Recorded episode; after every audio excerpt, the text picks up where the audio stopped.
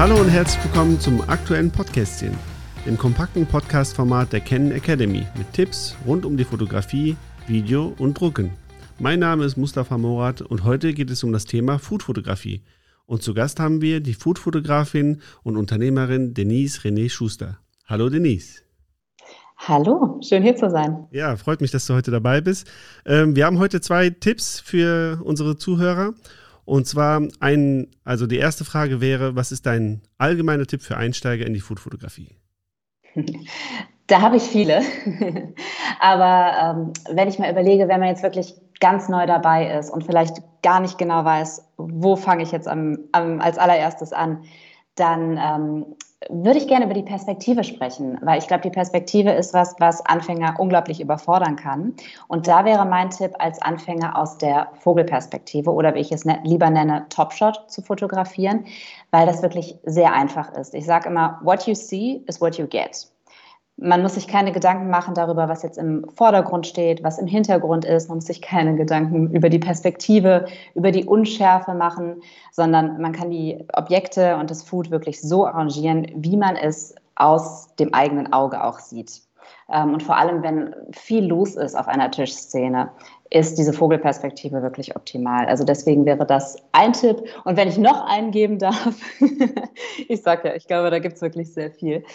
Ähm, das sehe ich nämlich ganz oft bei Anfängern und ich war selber genauso. Am Anfang zurückhaltend sein mit bunten Untergründen und vor allem mit gemustertem Geschirr und Servietten, weil Food ist in der Regel an sich schon so farbenfroh und, und bunt und da kann es wirklich sehr schnell zu viel werden, wenn man dann auch noch mit gemustertem oder farbigem Geschirr arbeitet. Also da wirklich lieber in Graunuancen, in Naturtönen, Weiß, Cremefarben arbeiten. Das macht einem das Leben etwas leichter und die Fotos schöner. Super, ja, wichtiger Tipp. Ja, und Weihnachten steht ja kurz vor der Tür und da wäre natürlich naheliegend die Frage, was hast du für einen Tipp für die Weihnachts-Food-Fotografie? Oh ja, Weihnachten ist ja ein, ein Foodfest.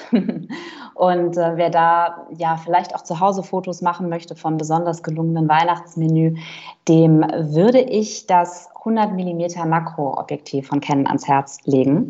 Das ist eins meiner oder das absolute Lieblingsobjektiv äh, für Foodfotografie.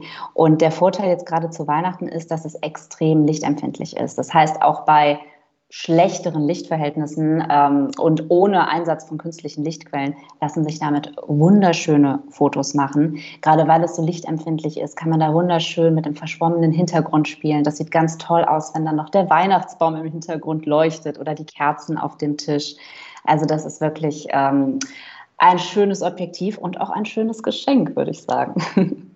Das stimmt. Vielen Dank, Denise, für deine Food-Tipps. Ich fasse mal zusammen. Wir haben gelernt, dass der Einstieg in die Food-Fotografie mit Top-Shots von oben am einfachsten ist und dass es nur auf dem Tellerbund zugehen sollte. Und eine Weihnachtsempfehlung sind die lichtstarken 100 mm f2.8 LIS USM Makroobjektive, die es mit EF und RF-Anschluss gibt. Und ja, wenn ich sonst noch einen allgemeinen Tipp mitgeben darf, ähm, man sollte sich am Anfang nicht verrückt machen und es auch nicht zu verkomplizieren. Eins der wichtigsten Dinge, die ich immer wieder merke, ist, lerne mit der eigenen Kamera umzugehen, weil auch die das teuerste und beste und technisch äh, fortgeschrittenste Modell hilft nichts, wenn man die Funktionen nicht kennt, wenn man damit nicht umgehen kann. Also es ist wirklich extrem wichtig, am Anfang einmal zu wissen, wie fotografiere ich im manuellen Modus, wofür ist die Blende, die ISO, die Belichtungszeit da, wie kann ich damit spielen? Und da erstmal sicher zu werden, bevor man sich über alles weitere Gedanken macht. Sehr schön, da hast du völlig äh, recht. Äh, das beste Werkzeug bringt nichts, wenn man nicht weiß, wie man damit umgeht. Und wenn ihr tiefer in die Food-Fotografie einsteigen möchtet, empfehle ich euch einen Workshop mit Denise. Auf der Canon Academy Seite könnt ihr euch jetzt einen Platz sichern.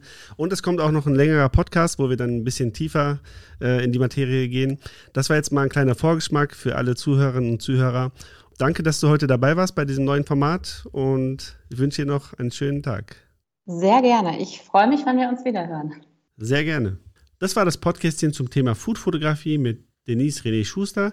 Und auf der Ken Academy Seite findet ihr auch noch weitere Episoden des Podcastes, sowohl kleine und große Episoden. Und wir freuen uns auf euer Feedback. Schreibt uns gerne eine E-Mail an podcast at canon-academy.de. Bis dahin, bleibt kreativ.